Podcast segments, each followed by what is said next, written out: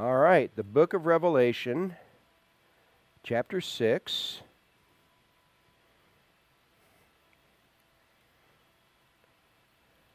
And of course, we did our initial work in Deuteronomy 32, where we have six of the seven seals described, and these things are all sealed up. And then we went to Daniel, and we found what is actually the first seal in the book of Daniel, uh, Daniel chapter 9, where you've got the description of the 70 weeks of Daniel and the first 69 weeks of years, which is 483 years, starts on March the 5th, 444 BC, and ends on March the 30th, 33 AD. The first, and it begins, and this is what is prophesied, on the day you start counting on the day the order is given to rebuild the walls of Jerusalem. And that order was given on March the 5th, 444 BC, by Cyrus the Persian to Nehemiah. And Nehemiah went back to Israel and began the rebuilding of the walls and completed the rebuilding of the walls in Jerusalem. That's what the book of Nehemiah is all about. And uh, but it was 483 years later, lunar years, 360 day years, 173,880 days is the March the 30th, 33 AD, the day of the triumphal entry of Jesus Christ into Jerusalem and that is the day Messiah presented himself to the nation, and he had told he had, had been telling his disciples, don't tell any when they would say, You're the Christ, the Son of the living God. He said, Great, don't voice this, don't yell this out. But on that day he said, Now tell everybody. And he was greeted as he went entered in Jerusalem on the colt, the foal of a donkey, and the people are greeting him. Blessed is who comes in the name of the Lord, Hosanna in the highest and the Jewish leadership freaked out. This is blasphemy. Don't let them say that. Don't let. If they weren't saying it, the rocks would be crying it out. That was the day of Messiah's coming to them. And that was the end of this 483rd year, the 69th seven of years. The 70th seven is this takes up most of the book of Revelation, and it is the last seven years when judgment is called down on Israel and the nations of the world in order to drive them to repentance.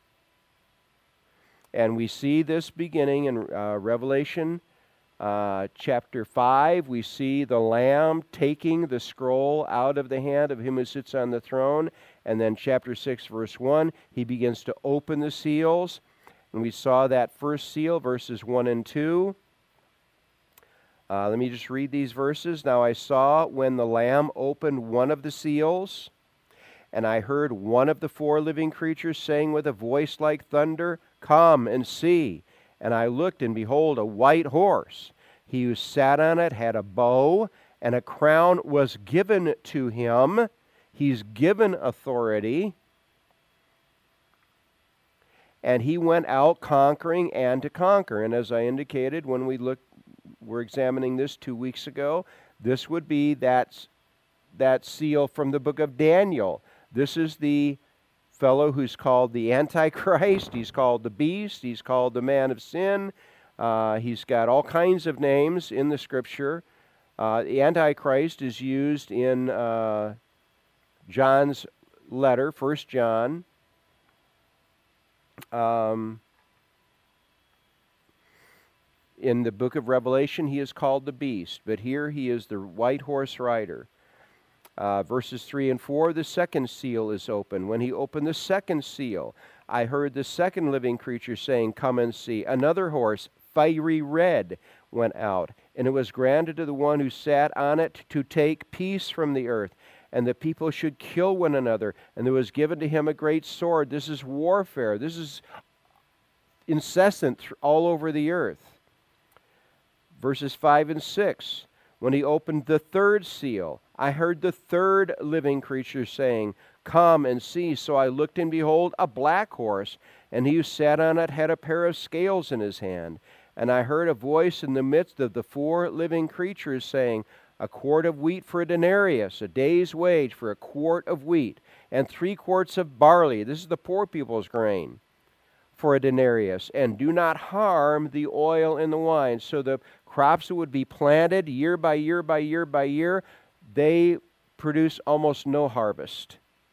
But the ones that are planted, that are, are vines or olive trees, they continue uh, producing uh, because they're not impacted as much uh, by drought. And we're going to see there's going to be an incessant drought during this time. Um, verses 7 and 8. When he opened the fourth seal, I heard the voice of the fourth living creature saying, Come and see. So I looked, and behold, a pale horse, and the name of him who sat on it was Death. And Hades followed with him, and power was given to them over a fourth of the earth. Now, the them are the second, third, and fourth. They're the red horse rider, the black horse rider, and the pale horse rider over a fourth of the earth to kill with sword. That's the red horse rider. With hunger, that's the black horse rider. And death, that's the pale horse rider. And by the beasts of the earth. And even in Deuteronomy 32, it says the beasts of the earth and the serpents will be attacking people. Verse 9 When he opened the fifth seal, I saw under the altar the souls of those who had been slain for the word of God and for the testimony which they held. And they cried with a loud voice, saying, How long, O Lord, holy and true, until you judge and avenge our blood on those who dwell on the earth? Then a white robe was given to each of them, and it was said to them that they should rest a little while longer until both the number of their fellow servants and their brethren would be killed as they were was completed. And as you will recall, the very close of Deuteronomy 32 is these words Rejoice, O Gentiles, with his people, for he will avenge the blood of his servants and render vengeance to his adversaries. He will provide atonement for his land and his people. The very thing that is the close of God's message through Moses in Deuteronomy 32 is the very thing that these souls of the martyrs are crying out for from under the altar.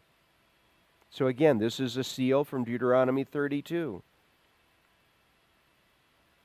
Verse 12 I looked when he opened the sixth seal. And as I mentioned two weeks ago, the seal judgments actually cover the entire seven years. We would tend, there's going to be seven seals, there's seven seals, seven trumpets, and seven bowl judgments. But the seal judgments cover the entire seven year period. And what we find here is actually a description of the events of the Battle of Armageddon and the accompanying events. And that's the final event of the seven years.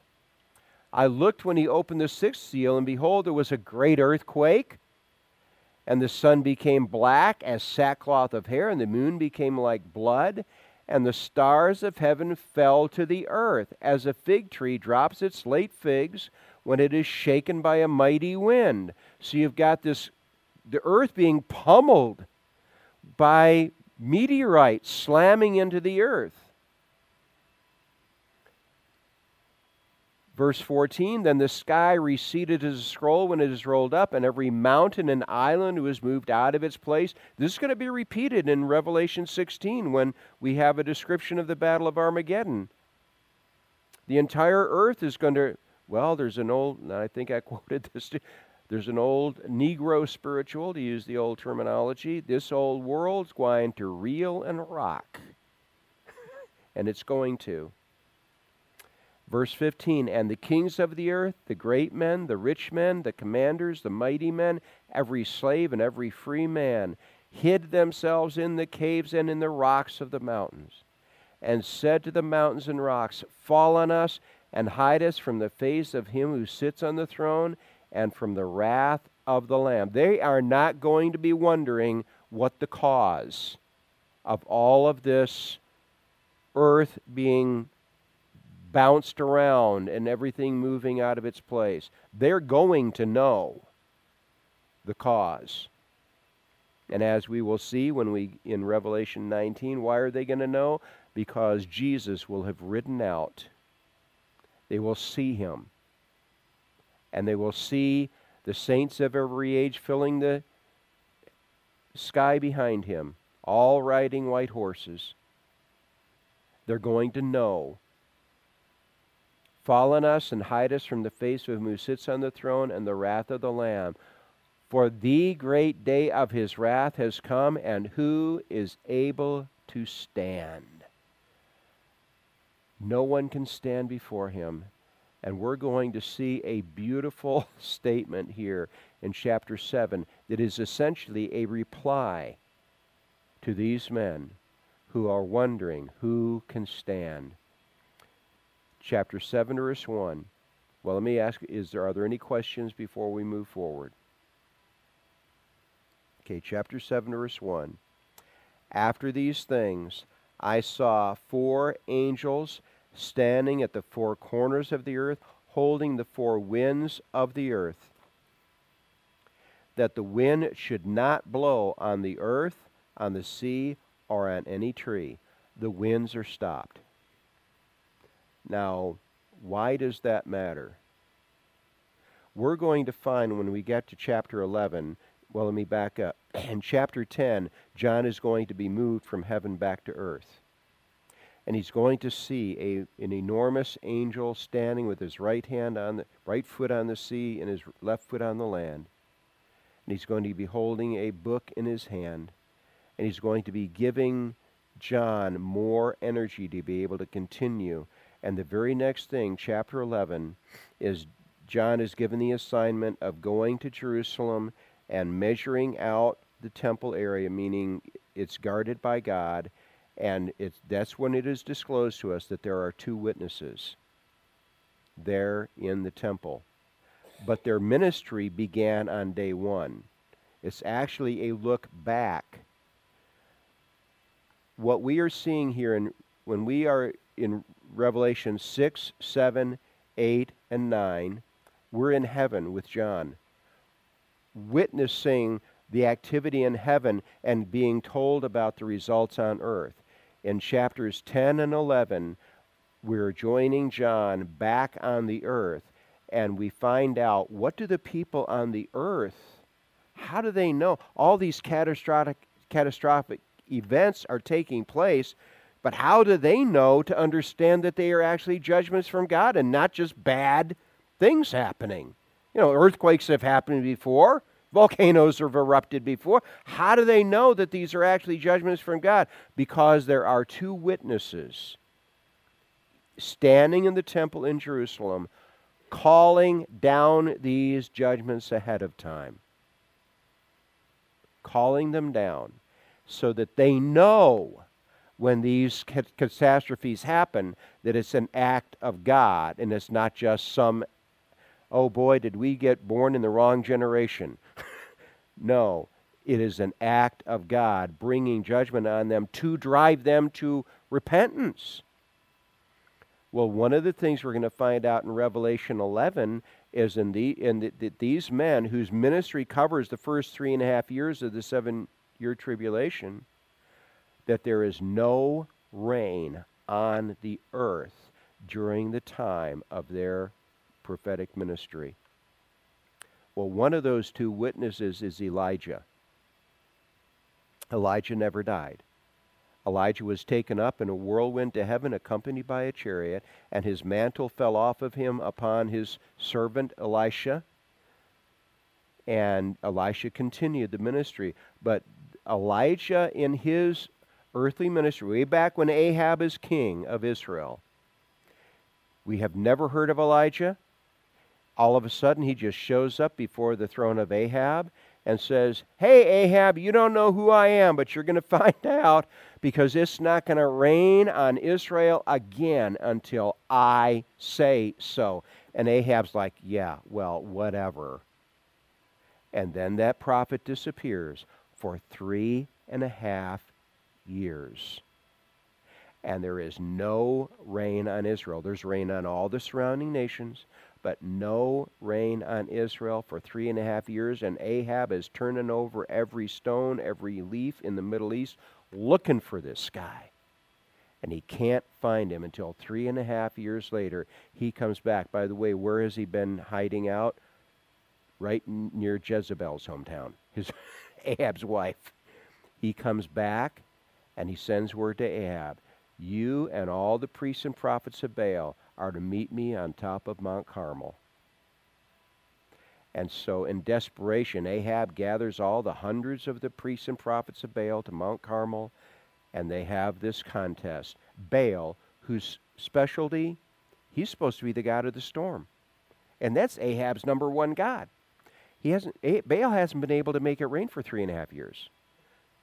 Well, what's his other specialty? pouring fire down from heaven in the form of lightning. Okay, well, A- Baal hasn't done very well with the, the rain part, has he, Ahab? Let's see how he can do with the lightning. And so they set up two altars one to Baal, one to Yahweh. And for several hours, the priests and prophets of Baal are screaming out to Baal to pour down fire. They're even stabbing themselves. I mean, they're trying to do everything they can get it do to get his attention, and it doesn't work. Finally, after several hours, Elijah says, Stop it. now we're going to find out who the real God is. And he and his servants set up an altar, put the wood on it, put the sacrifice on it, bring barrels of water. The Mediterranean's within sight. They bring barrels of water, pour, and then he says, Okay, Lord, show these people who the real God is. And God poured fire down from heaven that consumed the sacrifice, the wood, and the altar. And the water, everything was consumed by the fire poured down from heaven by the God of Israel. And then Elijah turned to the people and said, You take care of those priests and prophets of Baal. And they killed every one of them, and they have fled. And then it still hadn't rained. Elijah went to the top of the mountain and prayed and prayed, and then he saw the cloud coming up and he sent word to Ahab, You better beat feet, get going on that chariot back home, or you're not going to make your. And A, in fact, Ahab got stuck in the mud. but it had not rained for three and a half years. And that miracle is replicated. But it's not just local to Israel, as it was in the days of Ahab. It will be all over the earth. No rain for three and a half years. Revelation chapter 7, verse 1 After these things I saw four angels standing at the four corners of the earth, holding the four winds of the earth, that the wind should not blow on the earth, on the sea, or on any tree. Well, what's that got to do with rain? If you stop the jet stream winds, you stop the rain. You'll still have evaporation, you'll still have clouds, you'll still have storms, but they will stay out over the seas and oceans. They won't be moved over the land masses.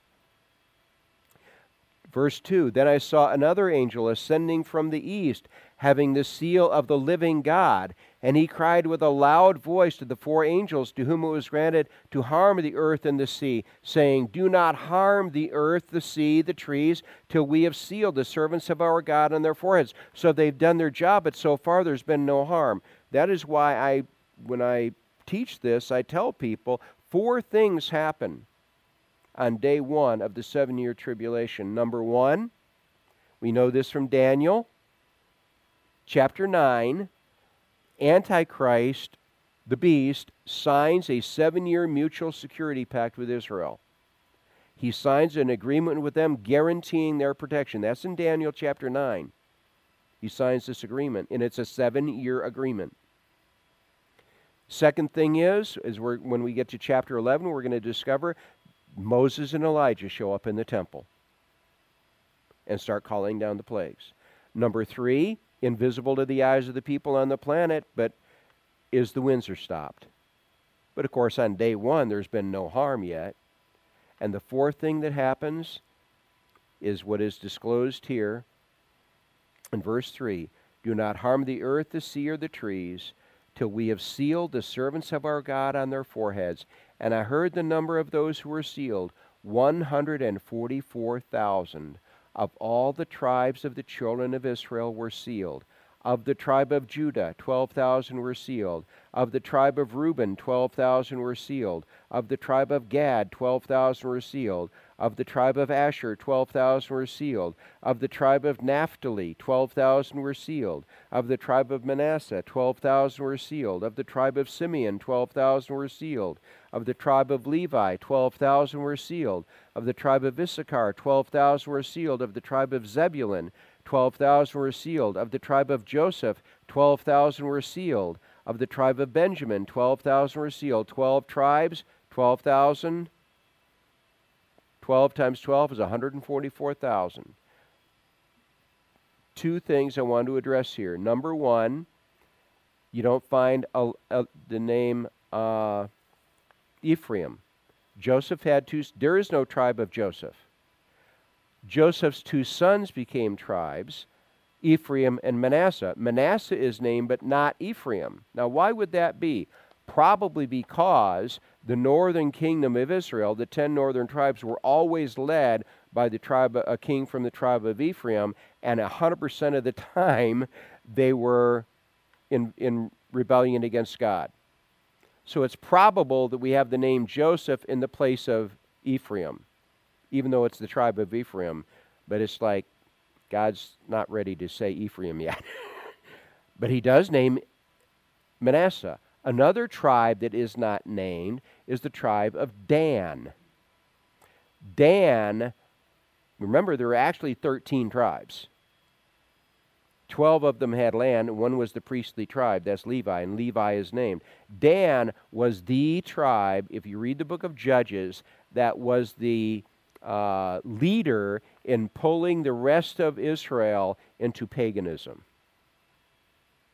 And so, but they are named in the prophet Ezekiel as having kingdom possession. But they're not in this list. And that's the probable reason. But I want to make it clear that's conjecture. But the fact is, they're not in the list. But so there are 12,000 from each of these 12 tribes that are named. Okay, so here is so what it, does this mean? It means you've got 144,000, 12,000 from each of the 12 tribes of Israel, who on day one of the tribulation era are marked on their foreheads. And what does this mean? It means they are set apart by God for his service. They're going to appear again in chapter 14 with Jesus in earthly Jerusalem. They're going to be surrounding Jesus. My suggestion is these guys who are sealed on their foreheads, they're going to become 144,000 Shadrach, Meshach, and Abednego's going throughout the whole earth preaching the gospel of the kingdom, and they cannot be harmed. They're sealed on their foreheads, they have divine protection. And that's why they show up with Jerusalem with Jesus in earthly Jerusalem they're in chapter 14. Yes. That's fine. Go ahead.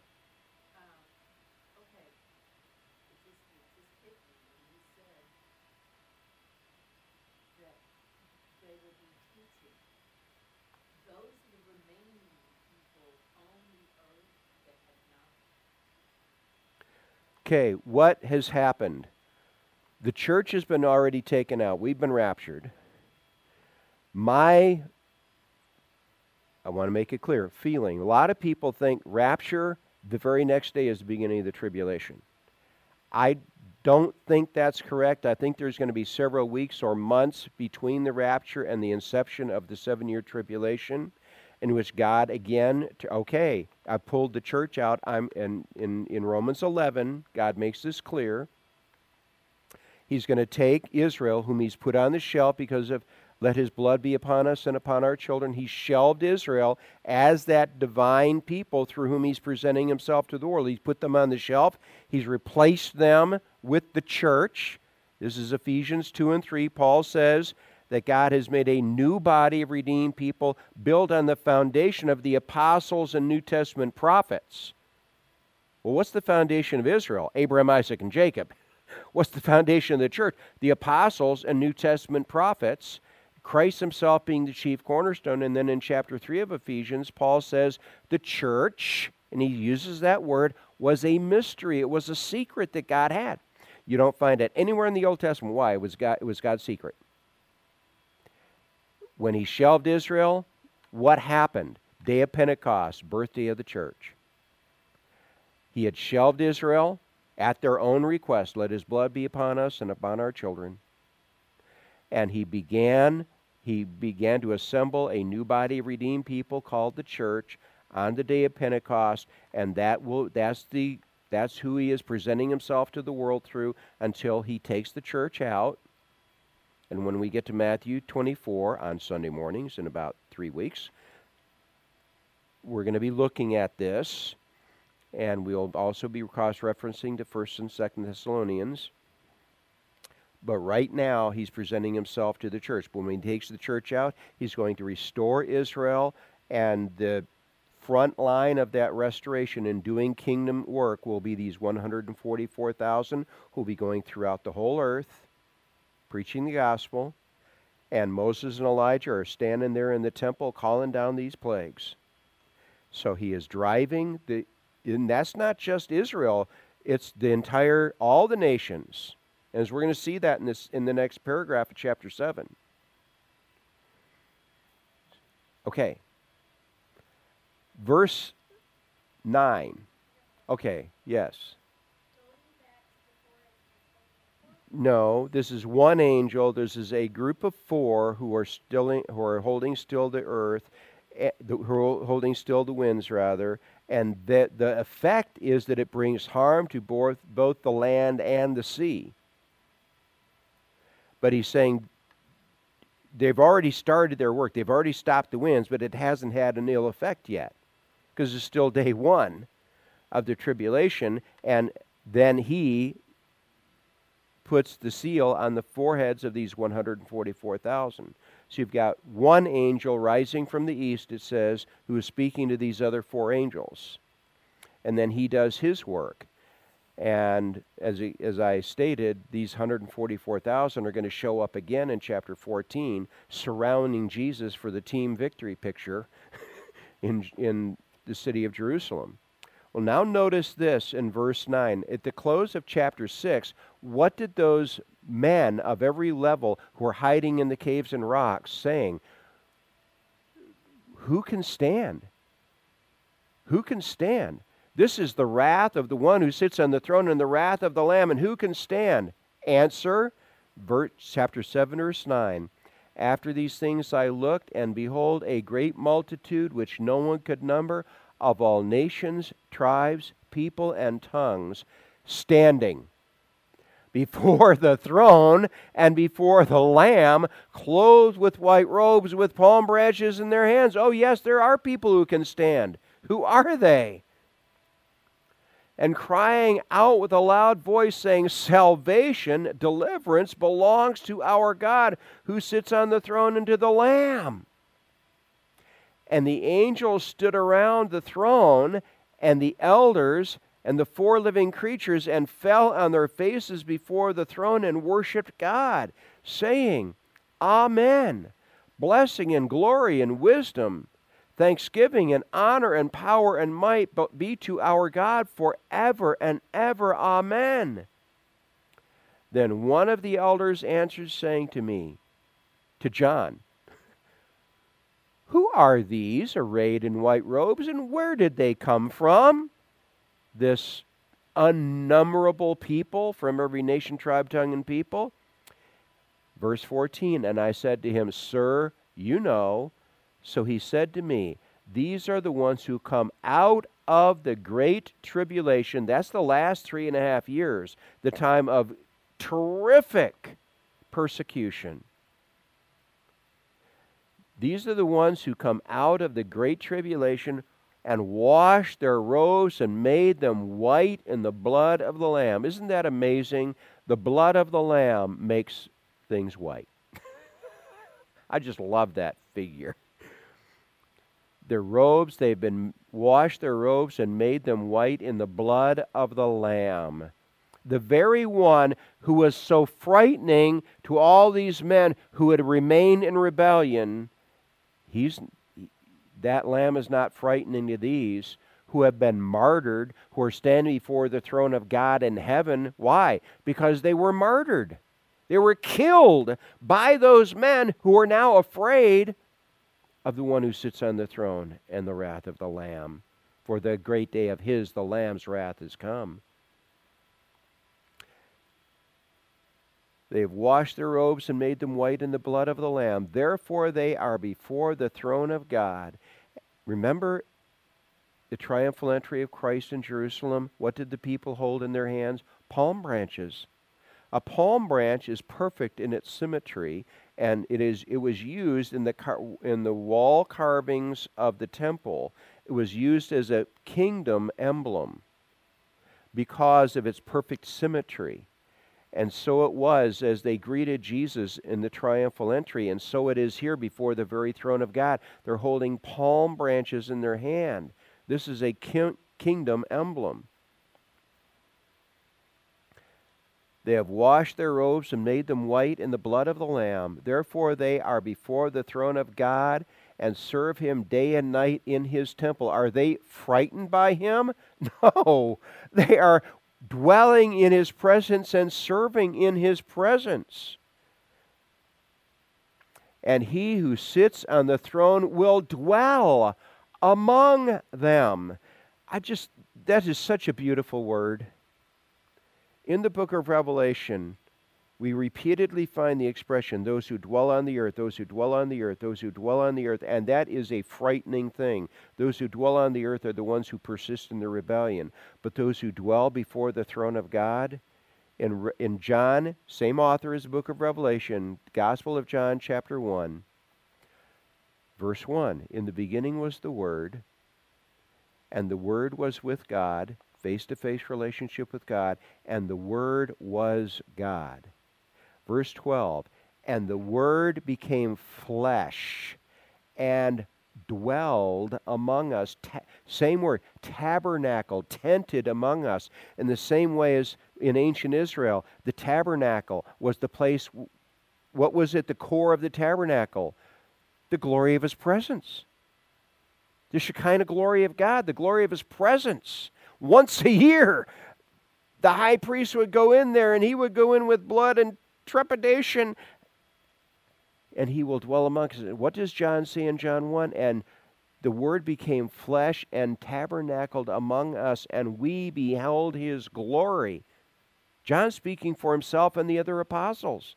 We beheld his glory glory as the, the only begotten of the Father. And then the first of the seven signs of John's gospel is his turning water into wine. And John says, and that was the first exhibition of glory.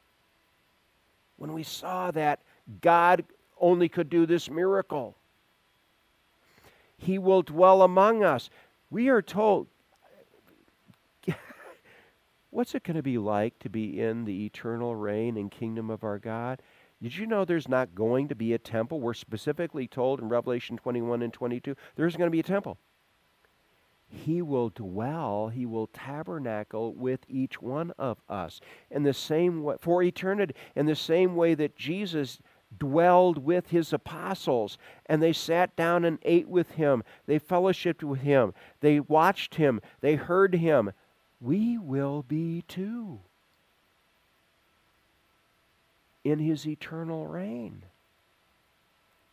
He will dwell, tabernacle with us. We won't have to go to some tent or, or building. He will be with us.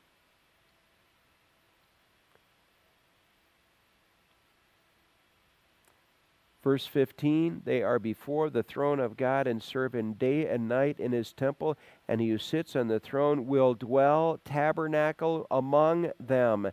They shall neither hunger any more, nor thirst any more. The sun shall not strike them, nor any heat. It won't be like West Texas. For the Lamb will be in the midst of the throne and will shepherd them and lead them to living fountains of waters, and God will wipe away every tear from their eyes. The close of chapter 6, you've got those men quaking in fear at the presence of this Lamb, and here they are He's carefully, gently wiping the tears. From, why would they be have tears? Because they are martyrs. They were murdered for their loyalty to Jesus. And they now dwell in the very throne room of God. They are dwelling there, standing, standing in the very presence of God. Whew. What a glorious thing that John witnessed there in heaven. But what was described here of these tribulation, great tribulation martyrs standing before the presence of God will be the life experience, the eternal experience of all of God's people, we discover in Revelation 21 and 22, for eternity. Wipe away every tear from their eyes. Chapter 8, verse 1, we have one more seal to be opened. When he opened the seventh seal, there was silence in heaven for about half an hour. And I saw seven angels who stand before God, and to them were given seven trumpets. Then another angel, having a golden censer, came and stood at the altar. He was given much incense, that he should offer it with the prayers of all the saints upon the golden altar which is before the throne. Now, where have we heard of this altar before? The fifth seal, when the saints are crying out from under the altar, O Lord, how long, holy and true, before you avenge our blood upon those who dwell on the earth? This is that same altar of incense. And the smoke of the incense with the prayers of the saints ascended before God from the angel's hand. Then the angel took the censer. What is a censer? It's a typically made of brass. You put the incense in it and an ember in it so and then you swing it around. And i've been in uh, a I'll, I'll, you want to really experience some vigorous worship. Go to a russian or a greek orthodox worship service and they will put this the fire into the censer with the ins- and this guy is the one I saw him, I mean, he's slinging this thing around. He's not being. no, he's. and this angel is slinging around the censer. And what does he do? Filled it with fire from the altar and threw it to the earth. And there were noises, thunderings, lightnings, and an earthquake. So the seven angels who had the seven trumpets prepared themselves to sound. Now, I want to, as we continue in the book of Revelation, we're going to find that on the earth we've already had the introduction, though it's not clear, totally clear yet, with the white horse rider, and I indicated that's the beginning of the work of the Antichrist, the fellow who signs that seven year mutual security pact with Israel. We're going to find on the earth there are two principal enemies of God the beast, the Antichrist, the other principal enemy of God is Babylon. Babylon is the elites of every age who have, through every age, in every culture, in every nation, taken advantage of the people, the peasants. And my own suspicion is that the Antichrist is actually going to rise on the crest of a peasant rebellion against the elites, characterized in the book of Revelation as Babylon. Now I'm going to we're going to take a little step aside here for just a moment. In the book of Joshua, we've got two great battles that take place that bring the promised land into the hands of Israel. Israel, Moses goes up on Mount Pisgah, looks across the Jordan, and then dies. He could not lead the people across the Jordan because of his sin at the uh, rock, where he should have spoken to the rock, instead, he struck the rock. And so jo- Joshua is going to lead the people. It's interesting.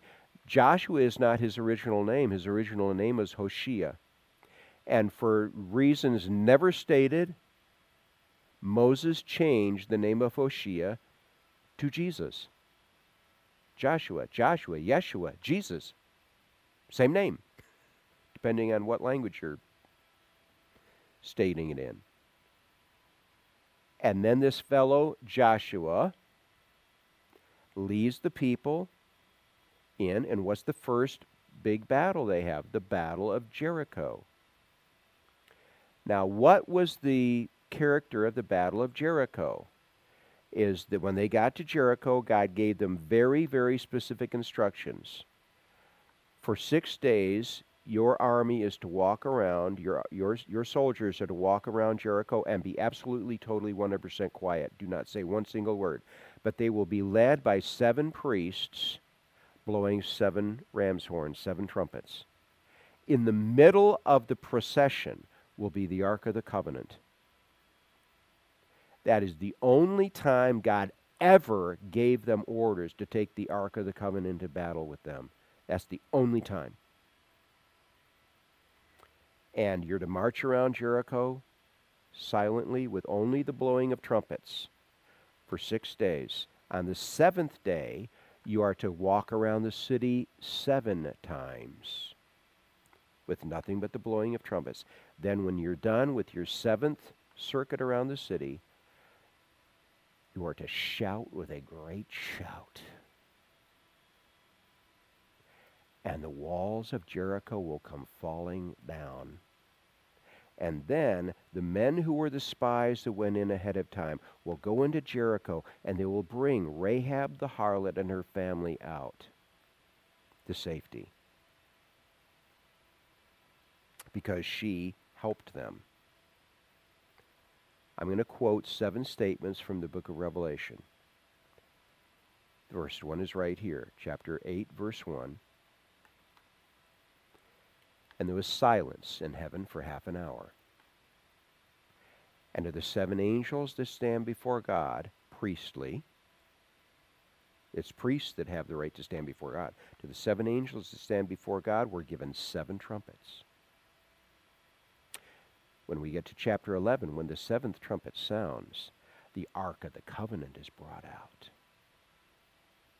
And then in chapter 17, we encounter this person, and this whole chapter is spent just detailing the reality of this person and the wickedness of it, the whore of Babylon. Well, as I indicated, the only person whose name we know from the entire city of Jericho was Rahab the whore, Rahab the harlot. And yet, here in chapter 17 of Revelation is the whore of Babylon. And then in chapter 18, verses 1 and 2, a mighty and strong angel came down from heaven and shouted with a loud voice, Babylon is fallen, is fallen. And then, come out of her, my people, come out of Babylon, my people. In the same way that Rahab and her family were brought out safely. Seven statements in the book of Revelation that all match with the Jericho narrative. And then Israel is going to. What do they do in the book of Joshua? They meet these people called the Gibeonites who show up with uh, their moldy cheese and moldy bread and say, Hey, we are from a long ways away and uh, we heard about you and we wanted to come and be, make an alliance with you. We're not among these Canaanites that you're supposed to slaughter. No, no, no, no. But we know you're powerful. We know you're God's people, so we want to make an alliance with you. And without consulting God, they say, Okay. And then they find out a couple days later they got lied to and they actually, Gibeah is right here. but they've made the agreement. And honor requires them to keep the agreement. And then Israel goes to the south. They go to the city of Ai, a, spelled A-I, but is pronounced I. And what do they do? They're down there. They, they destroy the city of Ai. And while they're down there, there's a fellow in the city of Jerusalem by the name of Adonai Zedek. Well, that sounds very familiar. In the book of Genesis, we encounter this city for the first time, but it's not called Jerusalem, it's just called Salem. It becomes Jerusalem when the Jebusites take it over, and it becomes Jebusalem, and it just gets easier to say Jerusalem than Jebusalem, so it's Jerusalem. And so here's Melchizedek in the book of Genesis who blesses Abraham, which says he has higher standing in God's kingdom than Abraham. He blesses Abraham. He is a Christ figure. King of Jerusalem of Salem. And now we've got a fellow here in the time of Joshua named Adonizedek, Lord of righteousness. Melchizedek, King of righteousness. Adonizedek, Lord of righteousness. Christ, Antichrist. Salem, Jerusalem. And he convinces there was a pact among all these Canaanite cities hey, we're going to hang together. We're going to be in a confederacy together to, to defend ourselves against these invading Israelis. Well, the Gibeonites broke the pact while the it, while Israel's south here attacking the people of the city of Ai, let's get together, come out from behind our walled cities, and attack and slaughter the Gibeonites. Well, they do this. And the Gibeonites send word to the Israelis down to the south hey, we're being attacked and we've got an agreement. And so the Israelis do an overnight swift march to the aid of the Gibeonites. They get there and the battle begins. And it states in the book of Joshua that God intervenes, God stops the sun. That's the day of the long, where the sun stands still in the sky to extend the day. And more Canaanites are killed by the hailstones from heaven than by the swords of the Israelis. And the kings Adonizedek and all the kings of the, all these other cities hide together in a cave. And they are discovered and they're dragged out and executed. And all those cities just, they just, because all the kings and soldiers got killed on the outside, they're easy prey for Israel.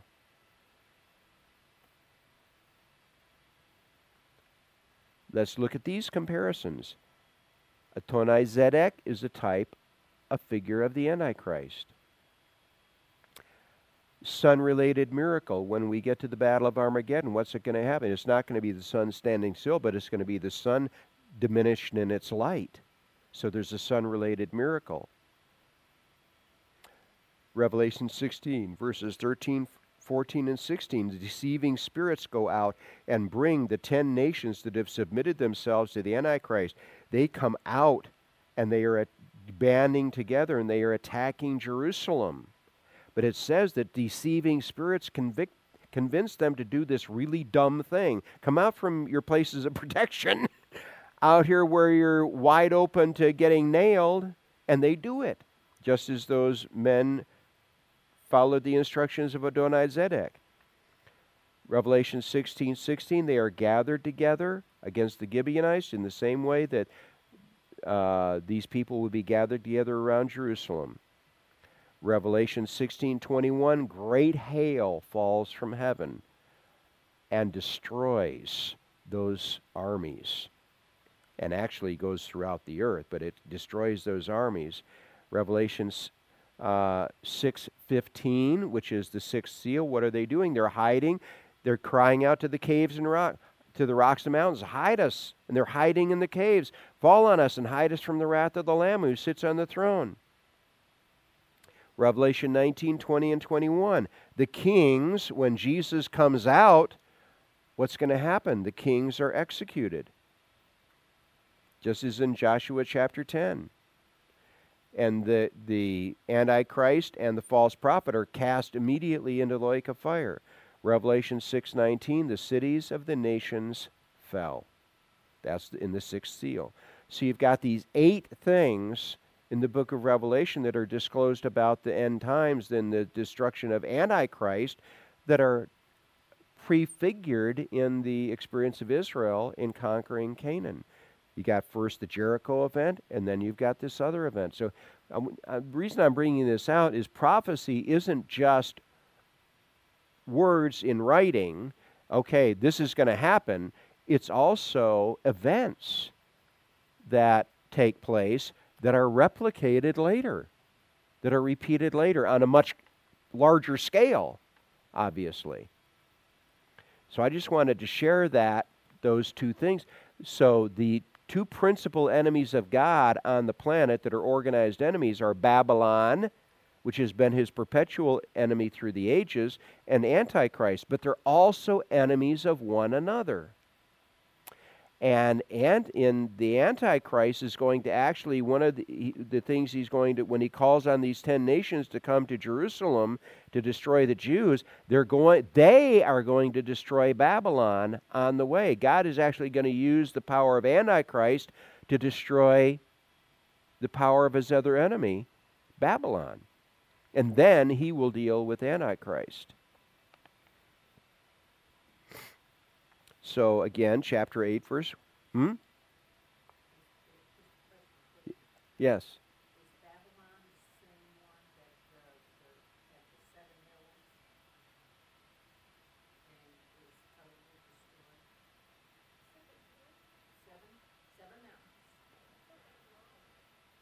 Yeah, Rome is the uh, seven hill city. Because, well, it goes, Babylon goes all the way back to after the flood. You've got Nimrod with the Tower of Babel and all that. That's the inception of the whole Babylon movement that actually spreads and is carried through into every nation. Yes, apparently. Let me just read the first six verses of chapter 8 and then we'll call it an evening. When he opened the seventh seal, there was silence in heaven for about half an hour. And I saw the seven angels who stand before God, and to them were given seven trumpets. Then another angel having the golden censer came and stood at the altar. He was given much incense that he should offer it with the prayers of all the saints upon the golden altar which was before the throne. And the smoke of the incense was the prayers of the saints. What was the prayer of the saints in the fifth seal? When will you avenge our blood on those who dwell on the earth, who have martyred us? Ascent, and the prayers of the saints ascended before God from the angel's hand. Then the angel took the censer, filled it with fire from the altar, and threw it to the earth. And there were noises, thunderings, lightnings, and an earthquake. So the seven angels who had the seven trumpets prepared themselves to sound. And what we're going to uh, see next week is that the first six of these seven trumpet judgments all take place in the first three and a half years of the seven year tribulation. And when the seventh trumpet sounds, this is what we will see in chapter 11, is that when the seventh trumpet sounds, that is the inception of the last three and a half years, the Great Tribulation. And so that's preview of coming attractions. So, any comments or questions? Our Lord Jesus Christ, we are so grateful that you are the Lord Jesus Christ. You that's not just a title, it is what you do. And we are so grateful that the strength, the understanding that governs you in what is disclosed in the book of Revelation in the days to come is also what governs you now. It is just as characteristic of you now. Your strength is completely readily available to all of your people right now. Your understanding, your great, great, great shepherding work belongs to your people right now. We ask that, Lord, what we are learning in the book of Revelation will not just be some distant lesson about future events, but it will also be a lesson about who you are and what you are now on behalf of your people.